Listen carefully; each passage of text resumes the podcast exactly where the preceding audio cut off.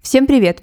Меня зовут Ксения Родионова, и вы слушаете подкаст «О дне в истории». На календаре 11 мая. И в этот день, в 1904 году, родился испанский художник-сюрреалист Сальвадор Дали. Он рисовал сны, был выгнан из академии и создал логотип, который вы точно знаете.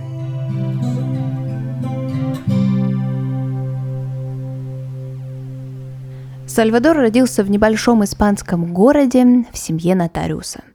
До него еще в семье был сын, но мальчика не стало в два года. И родители, конечно, безумно горевали и решили своего второго сына назвать также Сальвадор.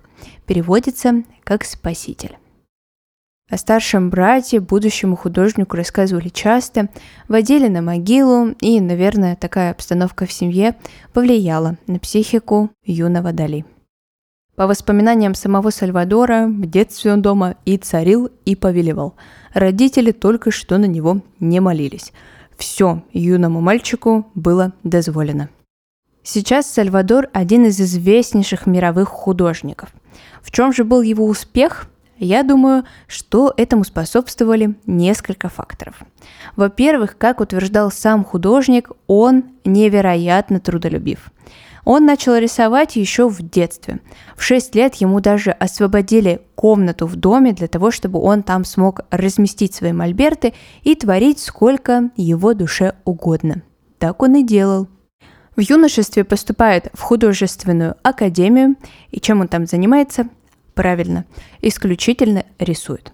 Отец даже в одно время озаботился тем, что сын ведет настолько затворнический образ жизни, но Сальвадор все гулянки, пьянки, вечеринки не признавал. Ему нужно было только творить.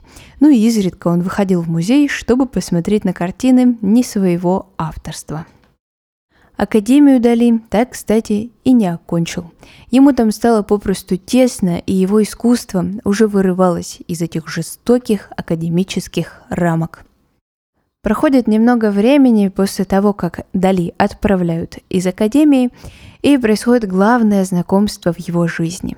На пути художника встречается она, Гала, урожденная Елена Дьяконова и любимейшая женщина в жизни Сальвадора – на тот момент девушка была замужем за французским поэтом Полем Элюаром, но развитию отношений между Сальвадором и Галой это совсем не помешало. Семья художника была против такого союза, но Сальвадор настолько был привязан и влюблен в эту женщину, что никого он совершенно не слушал. Кстати, Гала была старше Сальвадора на 10 лет. Спустя несколько лет сожительства Гала становится Дали и принимает на себя роли музы, наставника и менеджера. Прописывает четкий план, как, когда и зачем должен творить Сальвадор. И несмотря на то, что Дали вошел в историю как один из главных художников-сюрреалистов, в это время сюрреалистами у мастера случился разлад. Теперь его центром вселенной является только Гала. Вторую мировую семейство Дали проводит в Америке. И несмотря на то, что картин появилось за этот период не так уж и много, мастер начал еще и писать. И в то время выходит автобиография «Тайная жизнь Сальвадора Дали». А еще в Америке Сальвадор успел поработать с другими выдающимися личностями 20 века. С Альфредом Хичкоком и Уолтом Диснеем. Для первого он создает декорации для его фильмов, а со вторым даже должен был выйти мультфильм. Но при жизни двух авторов на производство не хватило денег. В 21 веке все чертежи, рисунки и наброски достали, и мультфильм «Дестина» увидел свет.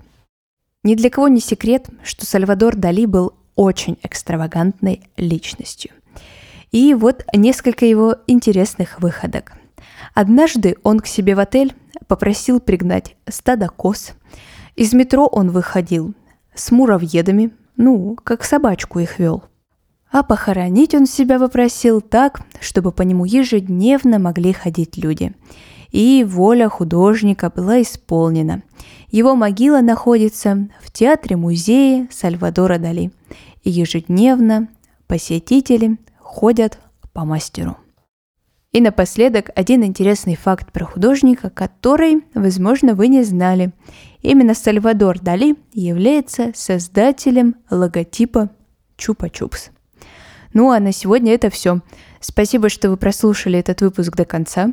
Обязательно поставьте подкасту на календаре 5 звезд или сердечко, смотря где вы слушаете этот эпизод. А мы услышимся с вами совсем скоро. Хорошего дня!